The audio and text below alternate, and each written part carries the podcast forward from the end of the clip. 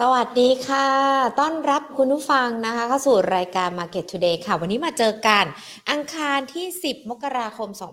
2566 อยู่กับหญิงวิมลวานเศรษฐาวรแล้วก็ทีมงาน Market Today ทุกๆท่านนะคะ รวมไปถึงนักวิเคราะห์ด้วยนะคะ ที่จะมาพูดคุยการเกี่ยวกับในเรื่องของประเด็นการลงทุนกันด้วยค่ะ ก่อนที่จะไปไล่เรียงกันนะคะ วันนี้มีประเด็นอะไรเกิดขึ้นกันบ้างดัชนีหุ้นไทยแตะแตะ1,700 จุดแล้ว แต่ว่ายังไปไม่ถึงนะ เกิดจากสาเหตุอะไรเดี๋ยวมาคุยกันนะคะ มาขอบคุณผู้ใหญ่ใจดีของเรากันก่อนค่ะ ที่ให้การสนับสนุนรายการ Market Today นะคะ เมืองไทยประกันชีวิตค่ะ ขอบพระคุณนะคะ ที่ให้การสนับสนุนรายการ Market Today อะมาดูกันดีกว่าตลาดหุ้นเป็นอย่างไรกันบ้างช่วงเช้านะคะ เมื่อวานนี้ตลาดหุ้นปิดบวกขึ้นมาได้นะคะ แล้วก็มีโอกาสยืนหนึ่ง ใกล้ๆเลย 1,700 จุด และในขณะเดียวกันวันนี้เปิดตลาดมานะคะ ดัชนีขึ้นไปจุดสูงสุดของช่วงเช้า 1,695.53 จุดนะคะ แต่พอท้ายที่สุดเนี่ยปิดตลาดมีการปรับตัวย่อลงมา ปิดกันไป 1,690.16 จุด ปรับตัวลดลงมา 96 จุดนะคะ หรือว่าติดลบกันไป 0.06%มูลค่าการซื้อขาย 46,948.41 ล้านบาท วันนี้ IVL บวกขึ้นมาเป็นอันดับแรกนะคะ 6.49% ปิดกันไป 41 บาทในช่วงเช้า มูลค่าการซื้อขาย 2,123 ล้านบาท เดลต้าวันนี้ปรับตัวย่อลงมานะคะ 0.24%ปิดกันไป 840 บาทในช่วงเช้า มูลค่าการซื้อขายก็ 2,046 ล้านบาท PTT GC นะคะ ตัวปตท GC วันนี้บวกขึ้นมาแล้วนะคะ 3.16%ปิดช่วงเช้า 49 บาท KBank ก็บวกขึ้นมา 0.32%ปิดช่วงเช้ากันไป 155 บาท CPO ปรับตัวย่อลงมานะคะ ติดลบลงมาในช่วงเช้าวันนี้ 1.71%ปิดช่วงเช้าเนี่ย71 บาท 75 สตางค์นะคะ ตลาดหุ้นไทยวันนี้ก็เป็นไปในทิศทางเดียวกันกับตลาดหุ้นในภูมิภาคเอเชียในช่วงเช้า ที่มีการปิดแดนบวกแดนลบสลับกันไปด้วยนะคะ ส่วนหนึ่งเลยตลาดหุ้นไทยที่มีการปรับตัวย่อลงเพราะว่าอาจจะเกิดแรงขาย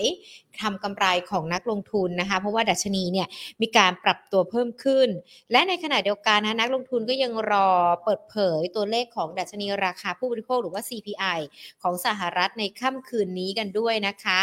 วันนี้ถ้าเรามาดูการหุ้นที่มีการปรับตัวเพิ่มขึ้น แต่ว่าถึงแม้จะไม่ได้มีการติดอันดับ 1 ใน 5 หลักทรัพย์ที่มีการซื้อขายมากที่สุดนะคะ แต่ต้องบอกว่า ทางด้านของหุ้นของ Ford กับ s m a r t เนี่ยต้องบอกว่าวันนี้รีบาวขึ้นมาช่วงสั้นจากปีก่อนที่มีการปรับตัวล่วงลงไปค่อนข้างแรงทีเดียวนะคะ ถ้าเรามาดูอย่าง F Smart เนี่ยเช้าเนี้ยบวกขึ้นมาได้ 9.38%หรือว่าเพิ่มขึ้นมา 1 บาท 20 สตางค์อยู่ที่ 14 บาท ส่วนขณะที่ หุ้นของตัวของ Ford เนี่ยก็มีการปรับตัวเพิ่มขึ้นมาเช่นเดียวกัน นักวิเคราะห์มองนักวิเคราะห์มองกันด้วยนะคะว่าการปรับตัวที่เพิ่มขึ้นของหุ้นเนี่ยก็ถือว่าเป็นการรีบาวในช่วงสั้นหลังจากที่มีการปรับตัวย่อลงไปในช่วงเดือนกันยายนนะคะ และในขณะเดียวกันวันนี้ทางด้านของเฟดโก้ก็ดูเหมือนว่าจะเป็นการส่งข่าวดีกันด้วยเฟดโก้นะคะมีการเปิดเผยดัชนีความเชื่อมั่นของนักลงทุน เป็นผลสำรวจที่เกิดขึ้นช่วงเดือนธันวาคม 2565 65 นะคะก็คือเดือนที่แล้วเนาะบอกว่านักลงทุนในอีก 3 เดือนข้างหน้าก็คือ มกราคม กุมภาพันธ์แล้วก็มีนาคมดัชนีเนี่ยปรับตัวลดลงแต่ว่ายังคงอยู่ในเกณฑ์ร้อนแรงนะคะ นักลงทุนมองว่าการฟื้นตัวของภาคการท่องเที่ยว จะเป็นปัจจัยหนุนความเชื่อมั่นมากที่สุด รองลงมาก็คือผลประกอบการของบริษัทจดทะเบียน และการฟื้นตัวของเศรษฐกิจในประเทศค่ะ นักลงทุนยังมองด้วยนะคะว่า เป็นนักลงทุนรายย่อยเนาะส่วนบุคคลเนี่ยบอกว่าความเชื่อมั่นเนี่ยปรับเพิ่มขึ้น 17.6%อยู่ที่ระดับ 128 แต่นักความเชื่อมั่นของนักลงทุนรายอื่น มีการปรับตัวลดลง เช่นทางด้านของบริษัทหลักทรัพย์ สถาบันในประเทศ แล้วก็กลุ่มนักลงทุนต่างชาติที่มีการปรับตัวย่อลง ปัจจัยที่ฉุดความเชื่อมั่นนักลงทุนมากที่สุดก็คือในเรื่องของสถานการณ์ ความขัดแย้งระหว่างประเทศ การประกาศจัดเก็บภาษีธุรกิจเฉพาะการขายหลักทรัพย์ในตลาดหลักทรัพย์ และสถานการณ์เงินเฟ้อ ส่วนปัปัจจัยที่น่าติดตามนะคะก็คือการประกาศผลประกอบการของบริษัทจดทะเบียน การส่งออกของไทยที่มีแนวโน้มหดตัวตามการชะลอตัวของเศรษฐกิจโลก โดยเฉพาะในสหรัฐแล้วก็ยุโรป นโยบายกระตุ้นเศรษฐกิจของภาครัฐ การเลือกตั้งในประเทศ อาจทำให้การลงทุนภาครัฐชะลอตัวลง ในช่วงที่มีการเปลี่ยนผ่านรัฐบาลจำนวนนักท่องเที่ยวที่คาดการณ์ว่าจะเดินทางมาไทยมากขึ้นนะคะเดินทางเข้ามาไทยมากขึ้นก็ถือว่าเป็นเรื่องดี แต่ว่าทางด้านของเฟดโก้ก็มองว่าก็ต้องจับ ตาในเรื่องของการระบาดของโควิด -19 กันด้วย หมวดธุรกิจที่น่าสนใจมากที่สุดก็คือหมวดพาณิชย์นะคะ ส่วนหมวดธุรกิจที่ไม่น่าสนใจมากที่สุดก็คือหมวดเหล็ก แล้วก็ผลิตภัณฑ์โลหะค่ะ ซึ่งถ้าเรามาดูกันนะคะทางด้านของเฟดโก้เนี่ยเขาก็มีการประเมินกันด้วยนะคะว่าในช่วงค่าดัชนีของนักลงทุนเป็นอย่างไรกันบ้าง และในอีก 3 เดือนข้างหน้า ซึ่งในถึงก็คือเดือนมีนาคม เกณฑ์จะเป็นอย่างไรด้วยนะคะ ก็คือจะเป็นตัวเลขตามที่ขึ้นกันไว้ที่หน้าจอให้คุณผู้ชมนะคะ ได้ทราบกันด้วยว่าทางด้านของเฟดโก้เขามีมุมมองอย่างไรเกี่ยวกับในเรื่องของตลาดทุน และในขณะเดียวกันนะคะทางด้านของตลาดหลักทรัพย์แห่งประเทศไทยเขาก็มีการเปิดเผยด้วยนะคะ ถึงแผนในเรื่องของการดำเนินงาน ที่จะเกิดขึ้นในช่วง 3 ปีข้างหน้าก็คือปี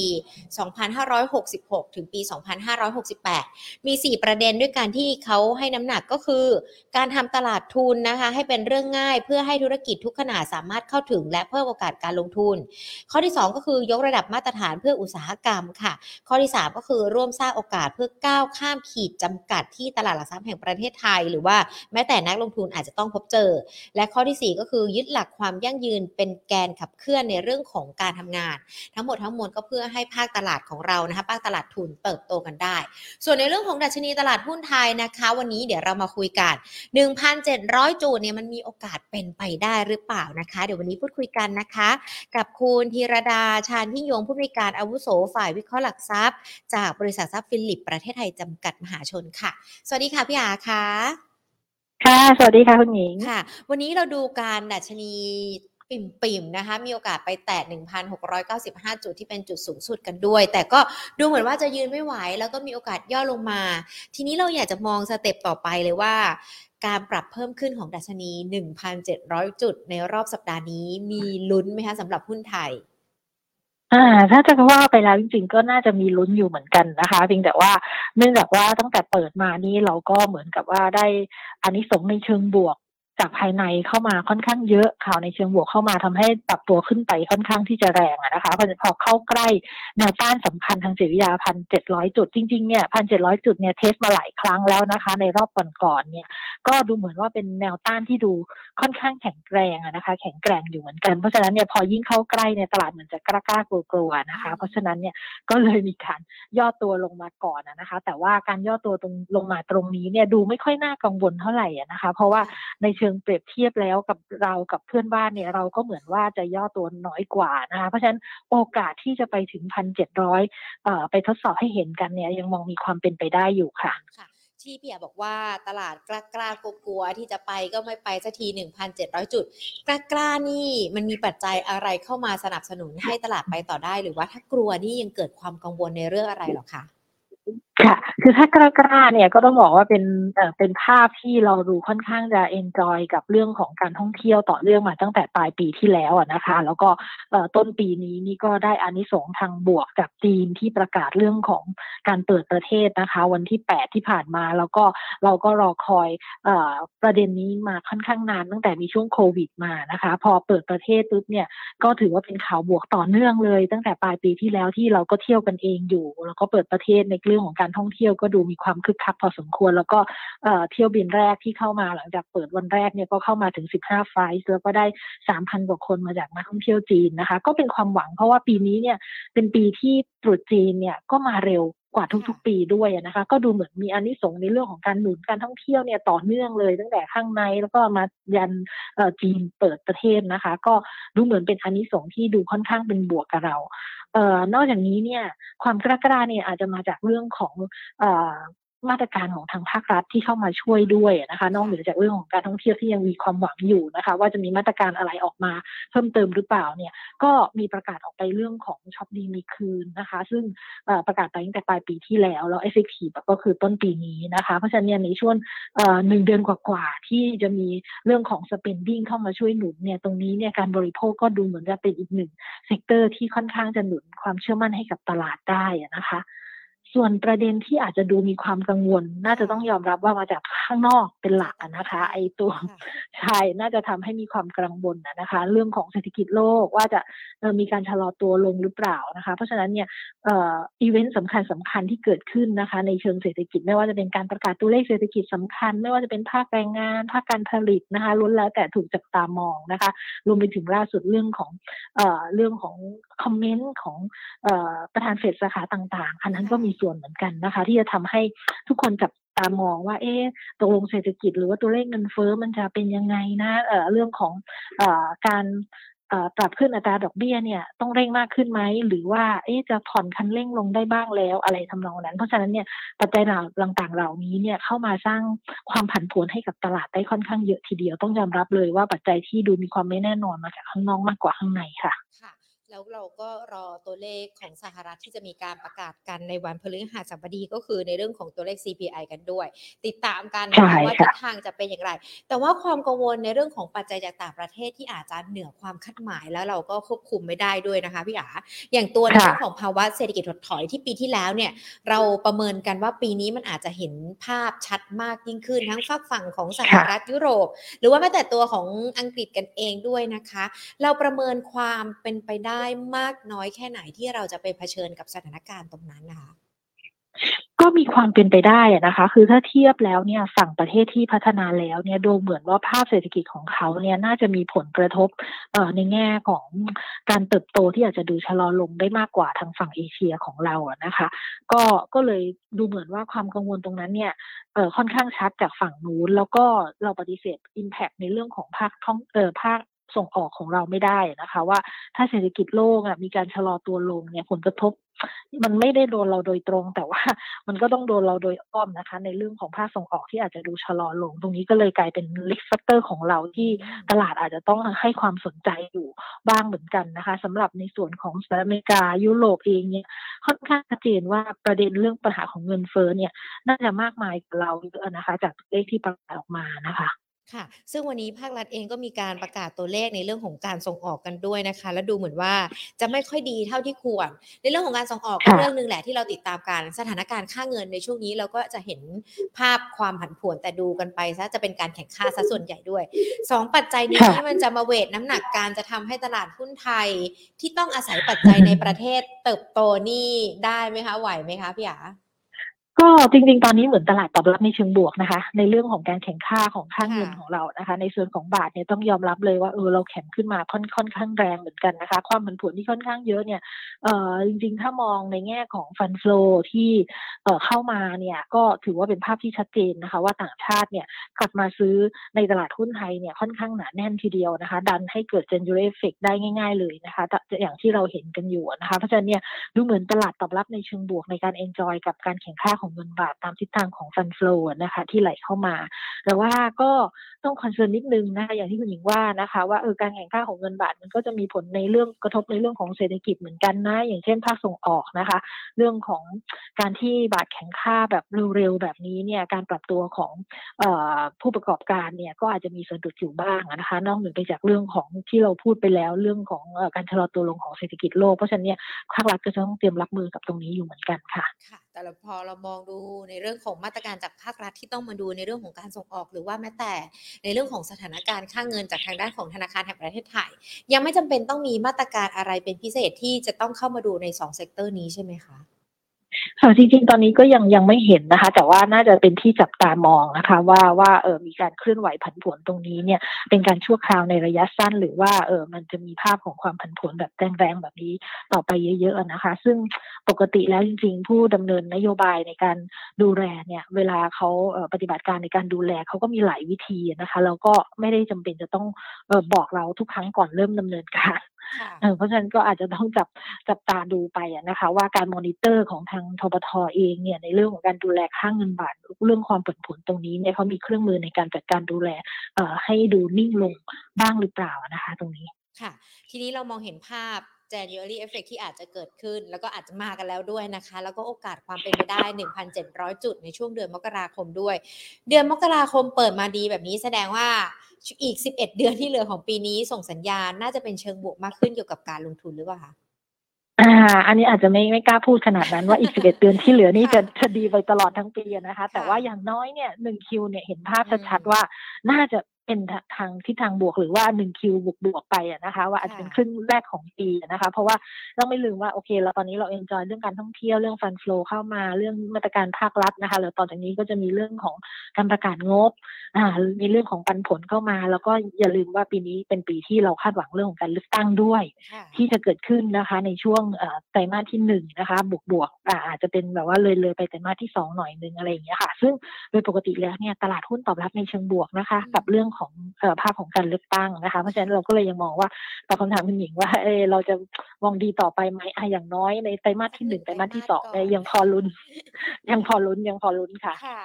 เป็นทิศทางที่ดีในช่วงครึ่งปีแรกและการที่เราหวังว่าอย่างนั้น เพราะว่าปัจจัยบวกดูจะเยอะซะเหลือเกินนะคะสำหรับในเรื่องของการลงทุนในบ้านเรา หนึ่งในนั้นก็คือในเรื่องของการประกาศผลประกอบการของบริษัทจดทะเบียนด้วย ประเมินยังไงกันบ้างคะพี่หยาตัวเลขที่จะเกิดขึ้นดีขึ้นไหมคะอ่าค่ะจริงๆ โดยรวมแล้วเนี่ยก็น่าจะอยู่ในทิศทางที่ดูค่อนข้างดีนะคะแล้วก็อาจจะต้องดูเรื่องของ sector แรกก่อนที่จะประกาศออกมานะคะก็คือตัวกลุ่มแบงค์นะคะที่จะประกาศนะคะในเร็วๆนี้และเอ่อก็จริง ๆ โดยรวมเนี่ยก็ถือว่ามองทิศทางในเชิงบวกนะคะ ในระดับเอ่อ year on year เนี่ยน่าจะน่าจะเห็นทิศทางในในในทางที่เป็นบวกขึ้นนะคะ อย่างนักวิเคราะห์ของเราเนี่ยค่ะก็ก็มีการคาดการกำไรใน 4Q นะคะ ของกลุ่มแบงค์นะคะ ว่าจะเอ่อเพิ่มขึ้นนะคะ year on year ประมาณเอ่อ19%กว่าๆเลยนะคะเกือบ20%นะคะ แต่ว่าในเทอมของ Q on Q เนี่ยอาจจะ drop ลงบ้างนะคะ เพราะว่าปกติเนี่ย 4Q เป็นเป็นช่วงปลายปีค่าใช้จ่ายเนี่ยจะเข้ามาค่อนข้างเยอะนะคะ ก็จะมีเรื่องของการตั้งสำรองที่อาจจะสูงกว่าปกติของบางธนาคารในช่วงไตรมาสที่ 4 ด้วยนะคะเพราะฉะนั้นในเทอม Q on Q ในปกติเนี่ยก็ก็จะดูดู drop ลงนะคะสำหรับตัวแบงก์แต่ว่าในเทอม year on year เนี่ยก็ดูค่อนข้างสดใสทีเดียวเกือบ20%นะคะที่จะมีกำไรเพิ่มขึ้นค่ะค่ะ อันนี้ก็น่าจะเป็นส่วนหนึ่งจากการที่ตอนนี้เราจะเห็นว่าที่แบงก์ชาติบอกว่า ในเรื่องของการนำเงินส่งกองทุนลดลงกลับมาใช้แบบเดิม แล้วภาคธนาคารพาณิชย์ก็เริ่มทยอยปรับขึ้นอัตราดอกเบี้ยกันแล้วโดยเฉพาะดอกเบี้ยคู่ใช่ ใช่ค่ะ เพราะรายได้ดอกเบี้ยเนี่ยก็มีทิศทางที่ค่อนข้างชัดเจนว่าว่าเพิ่มขึ้นนะคะแล้วก็ต้องไป selective นะคะ ในตัวแบงค์ที่ที่อาจจะมีการตั้งสำรองที่ที่ดูเยอะแล้วดีแล้ว พวกนี้น่าจะค่อนข้างได้เปรียบเพราะว่าการตั้งสำรองก็จะไม่ต้องมากเท่าของแบงค์อื่นๆนะคะ จะต้องเป็นแบงค์ไหนกันบ้างหรอคะ โดยรวมแล้วนะคะ อย่างนี้ตอนนี้เนี่ยในกลุ่มแบงค์ที่เราคาดการณ์ตัวงบที่จะออกมานะคะ เราเลือก top pick เป็นตัว BBL นะคะ BBL เนี่ยเป็นตัวที่เราเห็นภาพของการ growth เนี่ยในส่วนของกำไรเนี่ยทั้ง term year on year แล้วก็ Q on Q เลยนะคะ เป็นตัวเดียวที่โตทั้งสองส่วนเลยเพราะฉะนั้นเนี่ย BBL เนี่ยก็คาดว่าจะโตประมาณ 27% year on year นะคะกำไรแล้วก็ต่อ Q on Q ประมาณ 5%นะคะ ก็ถือว่าเป็นท็อปพิกของเราในแง่ของการรับประโยชน์จากเรื่องของทิศทางดอกเบี้ยที่เป็นขาขึ้นค่อนข้างชัดเจน ด้วยโครงสร้างของตัวสินเชื่อของเขานะคะ ที่เป็นสินเชื่อที่ที่มีการให้ให้สินเชื่อที่ที่อิงกับเรื่องของโฟลตมากกว่านะคะ แล้วก็ในแง่ของตัวโครงสร้างของตัวเงินฝากที่มีส่วนของตัวที่เป็นฟิกซ์ เงินฝากประจำเนี่ยอยู่ 40%ตรงนี้เนี่ยช่วยทำให้ส่วนต่างตรงนี้เกิดขึ้นค่อนข้างเยอะเพราะฉะนั้นเนี่ย BBL จะเป็นตัวที่ได้ประโยชน์จากในเรื่องของการปรับขึ้นอัตราดอกเบี้ยเนี่ยสูงที่สุดนะคะค่ะ อันนี้ก็ถือว่าจะเป็นในเรื่องของการเลือกหุ้นที่จะเป็นตีมในเรื่องของทั้งการปรับขึ้นอัตราดอกเบี้ย แล้วก็ตามการประกาศของงบที่เตรียมจะออกมาด้วยเป็นกลุ่มแรกกลุ่มแรกสำหรับกลุ่มธนาคารจะมีแค่ BBL ตัวเดียวใช่ไหมคะพี่อาที่โดดเด่นหรือว่ามันยังมีตัวอื่นพอที่นักลงทุนจะเข้าจริงๆก็ก็มีนะคะ BBL เนี่ยคือเรื่องมาเป็น top pick เพราะว่าเด่นทั้ง year year แล้วก็คิวออนคิวแต่ว่าตัวที่ได้กำไรเด่นที่สุดใน term year on year เนี่ยจะเป็นตัว KTB นะคะ ที่จะมีการ growth ถึง 64% year on year นะคะ ตรงนี้ก็มองว่ามีรายได้ทางด้านดอกเบี้ยที่ปรับตัวเพิ่มขึ้นทั้งในส่วนที่รายได้ดอกเบี้ยแล้วก็ไม่ใช่ดอกเบี้ยด้วยนะคะ แล้วก็การตั้งสำรองที่ลดลงค่อนข้างมากด้วย ตรงนี้ก็ช่วยหนุนในส่วนของ KTB ได้ค่อนข้างเยอะทีเดียวในสี่ Q ที่จะถึงนี้ใช่ค่ะกรุงไทยแบงค์นะคะ ค่ะ KTB ตอนนี้ราคา 18 บาท 10 สตางค์แล้วก็ดูกราฟเขาเนี่ยก็แนวโน้มเพิ่มขึ้นเรื่อยๆ เลยนะคะ พี่อาถ้าจะค่ะเข้าไปตอนค่ะนี้สามารถเข้าไปได้ไหมคะอืม นะคะเดี๋ยวนะคะจะดูให้ได้เลยโอ้ KTB เนี่ยคือกราฟก็อ่าขึ้นไปเรื่อยๆนะคะใช่ตรงนี้ย่อลงมาเนี่ยนิดหน่อยวันนี้จากภาพรวมของตลาดที่อาจจะมีย่อลงมาเนี่ยก็ถือว่าใช้ได้นะคะ มีแนวรับเอ่ออยู่แถวแถวๆประมาณสักเอ่อสิบเจ็ดบาทแปดสิบนะคะก็รอรับได้เลยนะคะ เพราะว่าทิศทางเนี่ยไม่ได้ดูเสียหายไปนะคะ เพียงแต่มีย่อตัวลงมาหลังจากที่ขึ้นมาค่อนข้างแรงนะคะค่ะ ราคาที่เรามองเป้าหมายการเอาแค่เป็นครึ่งปีแรกก็ได้เนอะเพราะว่าเราจะมองกันว่ามันน่าจะเป็นปัจจัยบวกต่อหุ้นไทยด้วย KTB เรามองราคายังไงกันบ้างคะพี่อาโอ้ KTB เนี่ยจริงๆก็ถือว่าขึ้นมาแบบตลอดใช่ทางเลยนะคะ คือค่ะดูดูกราฟนี่ใครถืออยู่นี่ดูมีความชื่นใจในการถือยิ่งแล้วเพราะว่าใช่เพราะว่าขึ้นมาอย่างต่อเนื่องนะคะค่ะก็รอดูเอ่อเป้าหมายถัดไปนะคะ รอบนี้เนี่ยเมื่อกี้เอ่อในในช่วงวันสองวันนี้เนี่ยเทรดอยู่แถวแถวๆประมาณสัก เอ่อสิบแปดบาทอะไรนะพี่ดูกราฟได้เลยนี่ค่ะค่อนข้างช้านิดหนึ่งนะคะพอดีเครื่องพี่ช้านิดหนึ่งได้เลยเปลี่ยน location ประมาณสิบแปดบาทสามสิบค่ะอ่าสิบแปดบาทสามสิบเนี่ยขึ้นไปเนี่ย step ถัดไปเนี่ยพี่ว่า อ่าเดี๋ยวนะ จริงๆพี่ว่าประมาณสิบแปดบาทเจ็ดสิบหรือสิบเก้าบาทเนี่ยเป็นไปได้นะ ค่ะ อ่า ก็ยังอืมมีมีรูมค่ะให้ขึ้นอยู่นะคะ เดี๋ยวขอย้อนกลับไป ค่ะ BBL สักนิดนึงดีกว่าค่ะ วันนี้ BBL ก็ปิดบวกขึ้นมาได้เนาะประมาณค่ะ158 บาทที่ปิดกันไป ค่ะ แล้วถ้าดูกราฟกันก็ก็ก็ก็ไต่ไต่ขึ้นเหมือนกันนะ ต้องรอย่อค่ะหรือเปล่าคะแล้วค่อยเก็บหรือว่ามองตัวนี้ อืทยอยสะสมม BBL เนี่ยอ่า ภาพเนี่ยก็ก็ถือว่าค่อนข้างจะคล้ายๆกันนะคะ ขึ้นมาค่อนข้างแรงก็อย่างที่บอกว่า ตอนนี้เริ่มมีหลายที่เลือกเป็นท็อปพิกนะคะสำหรับ BBL นะคะ ถ้าลงลงมาตรงนี้เนี่ยย่อลงมารอบนี้เนี่ย แล้วก็รับแถวๆประมาณหนึ่งร้อยห้าสิบสามนะคะ แล้วก็อัพไซด์ถ้าเป็นระยะสั้นเนี่ย ก็เอาแถวแถวๆประมาณหนึ่งร้อยหกสิบนะคะ อืม ค่ะ อะ ก็เป็นสองตัวนะคะ นอกเหนือจากทีมที่ได้รับปัจจัยบวกทั้งในเรื่องของอัตราดอกเบี้ย ที่เป็นช่วงขาขึ้น รวมไปถึงในเรื่องของการประกาศงบแล้ว ช่วงนี้นะคุณจะมีทีมอื่น ๆ ที่น่าสนใจด้วยไหมคะ อ่าจริงๆ เนี่ย อันนี้เดี๋ยวถ้ารอระหว่างประกาศงบเนี่ยส่วนใหญ่ก็จะ selective กันเรื่องงบนะคะ แต่ว่าค่ะถ้าสมมติว่าเป็นธีมที่ที่ดูค่อนข้างน่าสนใจเนี่ยก็อาจจะเป็นหุ้นที่จะรอรับปันผลอืมที่ที่น่าจะเริ่มประมาณสักเอ่อกุมภามีนาแถวๆเนี้ยจะน่าจะเริ่มมีคนเล่นเรื่องของปันผลและรอรับค่ะเรื่องของหุ้นปันผลนะคะ อันนี้เก็บไว้ในลิสต์ก็ได้นะคะ ว่าเออหุ้นที่มันมีปันผลดี ส่วนใหญ่ก็จะเลือกตัวที่ที่จ่ายปันผลแบบ รอบเดียวเต็มปี คือถ้าบางตัวเนี่ย ดีก็จริงแต่จ่ายไปแล้วครึ่งปีอะไรเงี้ย ถ้ามารับเล่นรับรอบนี้เนี่ยก็จะได้ยิวน้อยกว่า นิดนึงค่ะเราก็เลยพยายามคัดตัวที่แบบ อืมจ่ายจ่ายแบบเต็มปียังไม่ได้จ่ายเลย มาจ่ายรอบนี้รอบเดียวเนี่ยค่ะ ที่มียิวสวยๆนะคะ ดีๆ เนี่ยก็จะเป็นถ้ากลุ่ม property ก็จะเป็น Asian property แหละ ค่ะ AP นะคะ แล้วค่ะถ้าเป็นแบงค์เนี่ย ก็จะต้องเป็น Tisco ค่ะจ่ายจ่าย จ่ายแบบรอบเดียวนะคะ เพราะว่ายังไม่ได้จ่ายกลางปีอย่างปกติเนี่ยคนจะเทียบกัน Tisco KKP KKP ก็จ่ายสูงแต่ KKP อะจ่ายไปแล้ว ครึ่งหนึ่งเพราะฉะนั้นเนี่ยยิวก็จะเลยจะต่ำกว่า เพราะฉะนั้นถ้าเล่นแบบว่ารับปันผลนะ ถ้าคนชอบปันผลเนี่ยรอบเดียวเนี่ยปีหนึ่งจ่ายครั้งหนึ่งเนี่ยก็ทิสโก้นะคะ รอบนี้ค่ะ ก็จะเป็นสองตัวนะคะ ทั้งกลุ่มของอสังหา แล้วก็กลุ่มค่ะที่เป็นในส่วนของกึ่งธนาคารด้วยทิสโก้นะคะ ที่ที่อ่าสามารถเก็บได้สองกลุ่มนี้เหรอคะใช่แล้วก็จะมีเอ่อกลุ่มโรงกลันเนี่ย ก็จะมีตัวที่จ่ายยิวสูงๆ ก็อย่างเช่น BCP บางจากอืมบางจากนะคะ อ่าค่ะ ก็ดูน่าสนใจนะคะ ในในการที่จะเอ่อรอรับปันผลนะคะ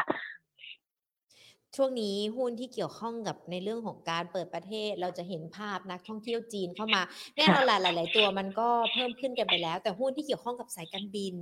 สามารถสามารถอืมเข้าไปเลือกได้ไหมคะ มีคุณผู้ชมสอบถามมาแล้วก็น่าจะเป็นประเด็นเดียวกันด้วยอย่างคุณทวีเดชเนี่ยถ้ามองสายการบินค่ะ AAV อืมกับ BA ค่ะพี่อยากพอจะประเมินให้กับคุณผู้ชมได้ไหมคะอ่า ได้ค่ะ อย่างต้องก็ต้องยอมรับนะคะ ในแง่ของตัวสายการบินเนี่ยบางทีมันอาจจะเป็นเรื่องของการตัวผลกำไรอะไรเงี้ย ถ้าเทียบกับช่วงที่เอ่อก่อนโควิดเนี่ยมันก็ถือว่าต้องต้องยังอีกห่างไกลกันนะนะคะค่ะก็อาจจะยังไม่เห็นเพราะฉะนั้นเนี่ยก็เลยจะอาจจะตอบสนองช้า แต่ถามว่าจะได้ไหมเซนติเมนต์ในเชิงบวกตรงนี้เนี่ยเราก็มองว่าก็ได้ได้เหมือนกันนะนะคะ อย่าง AAV เนี่ยตอนนี้เรื่องของค่างเงินบาทที่แข็งเนี่ยก็น่าจะเอ่อได้ประโยชน์ ในตัวส่วนของ AAV ด้วยอะนะคะ แล้วก็ AAV เนี่ยเอ่อถ้ามองแล้วเนี่ยในเทรนระยะสั้นเนี่ยถือว่าเริ่มดูดีขึ้นนะคะ หลังจากที่เบรกเส้นกดขึ้นมาได้อะนะคะ ในรอบนี้นะคะ แถวๆประมาณสามบาทพอเบรกขึ้นมาได้แล้วเนี่ยมีโอกาสที่จะไปต่อเหมือนกันนะคะ เพราะฉะนั้นเนี่ยถ้าถ้าเอ่อถืออยู่นะคะ หรือว่าเออถ้าสมมติว่ายังไม่มีถ้าถืออยู่เนี่ยก็รอรอวิ่งขึ้นไปรอบนี้อย่าให้หลุด กลับมาต่ำกว่าสามบาทนะคะ ถือว่าใช้ได้นะคะสำหรับคนที่รอรับเนี่ยก็แถวแถวๆสามบาทนะคะ แล้วก็ดีดตัวขึ้นไปเนี่ยก็ค่อยมองสำหรับหาแนวต้านถัดไปอะนะคะ อย่างแนวต้านที่เรามองไว้ตอนนี้ก็ประมาณสามบาทยี่สิบค่ะ แล้วอีกตัวหนึ่งค่ะ BA ถ้ามองกันระหว่าง BA AAV กับ BA ต้องเลือกตัวไหนดีกว่ากันคะต้องเลือกตัวไหนอืมจริงๆ BA ดูสวยกว่านิดนึงในเชิงเทคนิคนะคะ ในแง่ของกราฟทางด้านเทคนิคที่ที่ confirm ว่าเอ่อขาขึ้นได้เร็วกว่านะคะ ในส่วนของเอ่อ AAV เนี่ยก็เหมือนกับว่าจะเพิ่งเพิ่งจะขึ้นมานะคะในส่วนของ AAV เอ่อ BA เนี่ยก็เลยดู confirm trend ในทิศทางที่เป็นขาขึ้นเนี่ยค่อนข้างชัดเจนกว่า เพราะฉะนั้นเนี่ยย่อตัวลงมานะคะเอ่อ มองแถวแถวประมาณ 13 บาท 80 นะคะ เป็นแนวรับนะคะ แล้วก็ตัวแนวต้านเนี่ยก็คิดว่าน่าจะได้เอ่อ14 บาท 50 นะคะ แล้วก็ 14 บาท 80 ตามลำดับค่ะอืมค่ะ ก็ตอบคำถามคุณทาวีเดชนะคะ ระหว่างสอบถามตัว AAV กับ BA พี่อาคะขอสอบถามเป็นตัวหุ้นที่วันนี้ดูเหมือนว่าจะมีการปรับตัวค่อนข้างโดดเด่นนะคะ ทั้ง IVL เพิ่มขึ้นมา 2 บาท 50 สตางค์ ตัว GC ก็ค่ะบวกขึ้นมาด้วยนะคะ หลังจากที่ก่อนหน้านี้ค่ะมันมีการปรับตัวย่อลงไป หรือว่าแม้แต่ตัว Ford กับ F Smart เองเนี่ยก็มีหลาย ๆ ท่านถามมา ขอมาดู IVL กันก่อนดีกว่าค่ะ เพิ่มขึ้นมาเช้านี้2บาท50 สตางค์ปิดกันไป 41 บาท 25 สตางค์นี่เกิดจากปัจจัยอะไรกันหรอคะที่ทำให้บวกขึ้นเอมาได้อ จริงๆตัว IVL เนี่ยเราก็มองว่าน่าจะได้ประโยชน์จากเรื่องของภาพการการฟื้นตัวหรือว่าการเปิดตัวของจีนนะคะ ที่น่าจะเอ่อ expect ในเรื่องของดีมานที่เพิ่มมากขึ้นได้นะคะ โดยเชิงเปรียบเทียบแล้วเนี่ยสเปคของปิโตเคมีทั้งหมดเนี่ยก็อาจจะยังไม่ได้ถึงขนาดว่าดูดีขึ้นมากเท่าไหร่นะคะ แต่ว่าถ้าเปรียบเทียบแล้วในกลุ่มปิโตเคมีเนี่ย AAV ก็น่าจะดู ดูมีความได้เปรียบกว่าตัวอื่นละกันนะคะ เพราะฉะนั้นเนี่ยก็เลยเป็นสาเหตุของการที่อาจจะเห็นฟื้นตัวขึ้นค่อนข้างแรง แต่ถ้ามองในในส่วนของกราฟทางด้านเทคนิคแล้วเนี่ยก็ ก็ตีตัวขึ้นมาเนี่ยค่อนข้างแรงจริงๆอะนะคะเอ่อโดยเฉพาะแท่งเขียววันนี้เนี่ยเออยาวเต็มแท่งเลยทีเดียวอะนะคะเพียงแต่ว่าตอนนี้เนี่ยต้องมาลุ้นกันแถวเส้นกดนะคะ 41.25 41.5 ตรงนี้เนี่ยต้องขึ้นมาแล้วยืนให้ได้อะนะคะ หรือว่าทะลุไปแล้วเอ่อมีโทแบ็กกลับมาก็ต้องเอ่อพยายามยืนแถวๆประมาณ 41 บาทให้อยู่อะนะคะเอ่อก็น่าจะเอ่อหลุดหลุดพ้นไปจากเรื่องของของเอ่อทิศทางขาลงได้ เพราะว่าก่อนหน้านี้มาเนี่ยถือว่า ขาลงมาตลอดแล้วเริ่มไซด์เวย์ข้างๆ แล้ววันนี้ดีดตัวขึ้นมาเนี่ยเริ่มจะตั้งทรงค่อนข้างดีนะคะ เพราะฉะนั้นเนี่ยนอนลุ้นแถวนี้ค่ะประมาณ 41 บาทนะคะ ถ้าไม่หลุดเนี่ยน่าจะมีโอกาสไปต่อให้เห็นได้ข้างๆนะคะ 42 บาทนะคะ หรือ 42 บาท 50 น่าจะเห็นได้ค่ะ แต่ถ้าหลุดลงมาล่ะคะ หรือว่าโอกาสหลุดมีน้อยละสำหรับตัว IVL อ่าตอนนี้ตอนนี้ถือว่าสัญญาณที่ดีขึ้นนะคะอ่าดูเอ่อตัว MACD เนี่ยเริ่มจะพลิกกลับขึ้นมานะคะค่ะมีตัดเส้นสัญญาณขึ้นมานะคะ ก็เริ่มมีสัญญาณบวกขึ้นมาเล็ก ๆ แล้วนะคะ พร้อมการปรับขึ้นพร้อมโวลุ่มหนุนแบบนี้เนี่ยถือว่าเป็นสัญญาณที่เริ่มจะดูดีขึ้นนะคะอืมค่ะ อีกตัวหนึ่งล่ะคะตัว GC เราจะเห็นก่อนหน้านี้เขาค่อนข้างที่จะยังไม่ไม่ปรับตัวเพิ่มขึ้นมาขนาดนี้นะคะสำหรับปตทอ่า GC กันด้วยวันนี้บวกขึ้นมาค่ะบาท 50 สตางค์ปิดกันไป 49 บาท สัญญาณตัวนี้ดูกันแล้วเหมือนกับในทิศทางเดียวกันกับไทย VL เลยหรือเปล่าคะเอ่อก็ดูเหมือนว่าจะดีกว่านิดนึงนะคะ เพราะว่าแกว่งอยู่ในกรอบไซด์เวย์แล้ววันนี้แท่งเขียวที่ขึ้นมาเนี่ยทะลุกรอบไซด์เวย์ขึ้นมา ค่ะ อันนี้เลยเหมือนจะดูดีกว่านิดนึงอะนะคะ เพราะฉะนั้นโทรแบ็กลงมารอบนี้เนี่ยต้องห้ามเหมือนนะคะห้ามต่ำกว่า 48 บาทเนี่ยนะตรงเนี้ยได้เลยค่ะ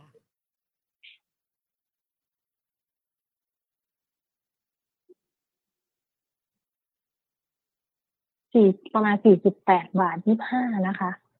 ไม่ควรต่ำ throwback แล้วไม่ควรต่ำกว่าตรงนี้ลงมานะคะ น่าจะไปต่อได้ค่ะอืมซึ่งการปรับขึ้นในครั้งนี้เราก็มองว่ามันน่าจะมี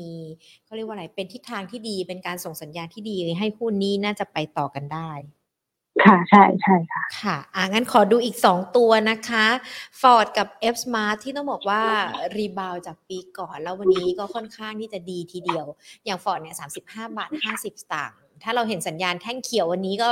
ก็เต็มเต็มแท่งเหมือนกันนะคะ เรามองการปรับตัวอ่าเพิ่มขึ้น เป็นยังไงคะแนวโน้มระยัยะงสั้นหจรือว่าริงๆเก็ถ้างกำไรจริงๆ น่าจะเป็นระยะสั้นนะคะ ก็ถ้าอืมถ้าดูสัญญาณทางด้านเทคนิคคือตัวนี้เนี่ยเราไม่ได้ cover ในเชิงพื้นฐานนะนะคะค่ะก็อ่าตามข่าวกันไปแล้วกันนะคะต่อบงต่อบินแต่ว่าอ่าตรงนี้เนี่ยอ่าถ้าดูการทางด้านเทคนิคแล้วเนี่ยยังยังเป็นกรอบทิศทางที่เป็นขาลงอยู่เป็นการดิดตัว ฟื้นตัวขึ้นในกรอบทิศทางที่ยังเป็นขาลงยังต้องลุ้นเส้นกดนะคะแถวแถวๆประมาณ39บาท50 40 บาทแถวๆนี้อยู่นะคะเพราะฉะนั้นดีตัววันนี้ขึ้นมาแรงทีเดียว 35บาท50ก็ลุ้นไปต่อได้อีกนิดนึงอะนะคะ เราไปเทสกันแถวๆเส้นกดนะคะ39บาท50ถึง40บาทตรงนั้นค่ะ ซึ่งจริงๆแล้วเวเวลาเราเห็นในเรื่องของราคาหุ้น หรือว่าตัวหุ้นที่ปรับเพิ่มขึ้นเนี่ยอยากจะให้พี่หยาแนะนำนักลงทุนนิดนึงค่ะว่า จริง ๆ แล้วการปรับเพิ่มขึ้นของราคานักลงทุนอาจจะต้องดูทางด้านของเทคนิคกันประกอบในเรื่องของการลงทุนด้วยหรือเปล่าเพราะบางคนเนี่ยเขาเห็นว่าอุ๊ยหุ้นเริ่มจะมาละก็ไปซื้อกันเลย แต่เราไม่ได้ดูว่าเอ๊ะมันมาแค่ช่วงสั้นหรือเปล่า หรือว่าเป็นการเก็งกำไรอืมสำหรับนักลงทุนหรือเปล่า อันนี้อยากจะให้คำแนะนำสำหรับนักลงทุนนิดนึงค่ะ จริงๆถ้าให้คำแนะนำเนี่ยอยากจะบอกว่านักลงทุนอาจจะต้องวิเคราะห์ตัวเองก่อน ว่าตัวเองอะเป็นเป็นนักลงทุนเอ่อที่เป็นนักลงทุนในเชิงพื้นฐาน หรือว่าเป็น event play หรือว่าจะเป็น technical นะคะคือถ้าเป็นเทคนิคอลอะจะค่อนข้างชัดเจนว่า ว่าจะดูกราฟทางด้านเทคนิคก่อนอะไรทำนองนั้นนะคะ แต่ว่าถ้าเป็นทางด้านพื้นฐานเนี่ยอาจจะอาจจะอาจจะใช้เทคนิคเป็นตัวประกอบนะคะ แต่ว่าเอ่อก็ต้องดูติดตามเรื่องของงบที่ออกนะคะ การฟื้นตัวขึ้นมาของระดับราคา คือถ้าสมมติว่าเรายังถือไว้แล้วเราเป็นนักวิเอ่อเราเป็นนักลงทุนประเภทที่ดูพื้นฐานเนี่ยเรายังถือไว้แปลว่าเรามั่นใจแล้วว่าพื้นฐานเนี่ยจะดีอาจจะต้องใช้เทคนิคเข้ามาประกอบว่าตรงนี้เนี่ยเราควรจะถัวเพิ่ม หรือเราควรจะเอ่อ follow buy ซื้อตามเพิ่มเอ่อสัดส่วนของเราขึ้นไปหรือเปล่า ตรงเนี้ยเทคนิคจะเข้ามาช่วยได้อะนะคะ ค่ะ ก็ต้องดูทุกอย่างประกอบกันนั่นแหละอย่างช่วงนี้อย่างใช่ที่แนะนำกันไปแต่ค่ะอ่าใช่ใช่ที่เป็นหุ้นที่ต้องรับกับดอกเบี้ยกับปันผลช่วงนี้ก็น่าจะเข้าไปเก็บกันได้ ใช่ใช่ค่ะค่ะ แต่ว่าถ้านักลงทุนที่เป็นอีเวนต์เพลย์จริงๆเนี่ยอยากจะให้คำแนะนำว่าถ้าสมมติว่าเราซื้อหุ้นด้วยอีเวนต์ไหนแล้วเนี่ย ถ้ามันไม่มาก็ก็ขายเลยไม่ต้องไปหาเหตุผลอื่นประกอบแล้วค่ะเพราะว่าเราตัดสินใจตั้งแต่แรกแล้วว่าเราจะเล่นเพราะอีเวนต์นี้อะไรประมาณนั้นนะนะคะค่ะเพราะว่าหลายหลายครั้งที่พยายามหาอย่างอื่นประกอบแล้วเดี๋ยว มันจะ มันจะผิดจากมันเป้าหมายมันหจะรือไปแผกันนเดิมใหญ่ที่เราวางไว้ใช่ค่ะค่ะ ก็คือก็นั่นแหละอย่างที่พี่อาบอกไปก็ย้อนกลับมาดูตัวเองว่าจุดมุ่งหมายเป้าประสงค์หลักของเราคืออะไร แล้วเราเป็นนักลงทุนยังไงค่ะค่ะพี่อาคะขออีกหนึ่งคำถามมีคุณประชาสอบถามมาค่ะ ตัวหุ้น HTC นะคะ ถือว่าเป็นหุ้นคอนเนอร์หรือเปล่าก็คือหุ้นที่จะถูกต้อนเข้ามุมใช่ไหมคำนี้ถูกไหมอืมค่ะ HTC ค่ะ หาดทิพย์นะคะหาดทิพย์ก็ใช่จริงๆต้องบอกว่า ก็ถือว่าขึ้นมาค่อนข้างแรงนะคะ แล้วก็เดิมเนี่ยวอลุ่มไม่ไม่ค่อยเยอะเท่าไหร่ ค่ะ คือเป็นหุ้นที่ที่ดูนิ่งๆนิ่งๆ แล้วก็มีดีดขึ้นมาเป็นช่วงๆอะนะคะ แต่ว่าตรงนี้เนี่ยก็ ถ้ามองสัญญาณทางด้านเทคนิคแล้วเนี่ย ก็ยังยังถือว่าเป็นเป็นการทิศทางที่เป็นแนวโน้มขาลงแล้วเริ่มเริ่มแกว่งออกข้างอะนะคะเพ ราะฉะนั้นอาจจะยังต้องรอลุ้นนะคะยังติดเส้น 200 วันอยู่นะคะ แถวๆประมาณ 30 ประมาณ 30 30.25แถวๆนี้นะคะ คือถ้าสมมติว่าจะเห็นว่าพลิกโฉมกลับเป็นขาขึ้นได้เองจริงๆเนี่ยพี่ว่าต้องเบรกเส้นตรงนี้ขึ้นไปก่อนนะเส้น 200 เบรกให้รอด เพราะว่ารอบที่แล้วเนี่ยเคยเบรกมารอบหนึ่งแล้ว แถวๆประมาณเดือนเอ่อกันยานะคะ แล้วก็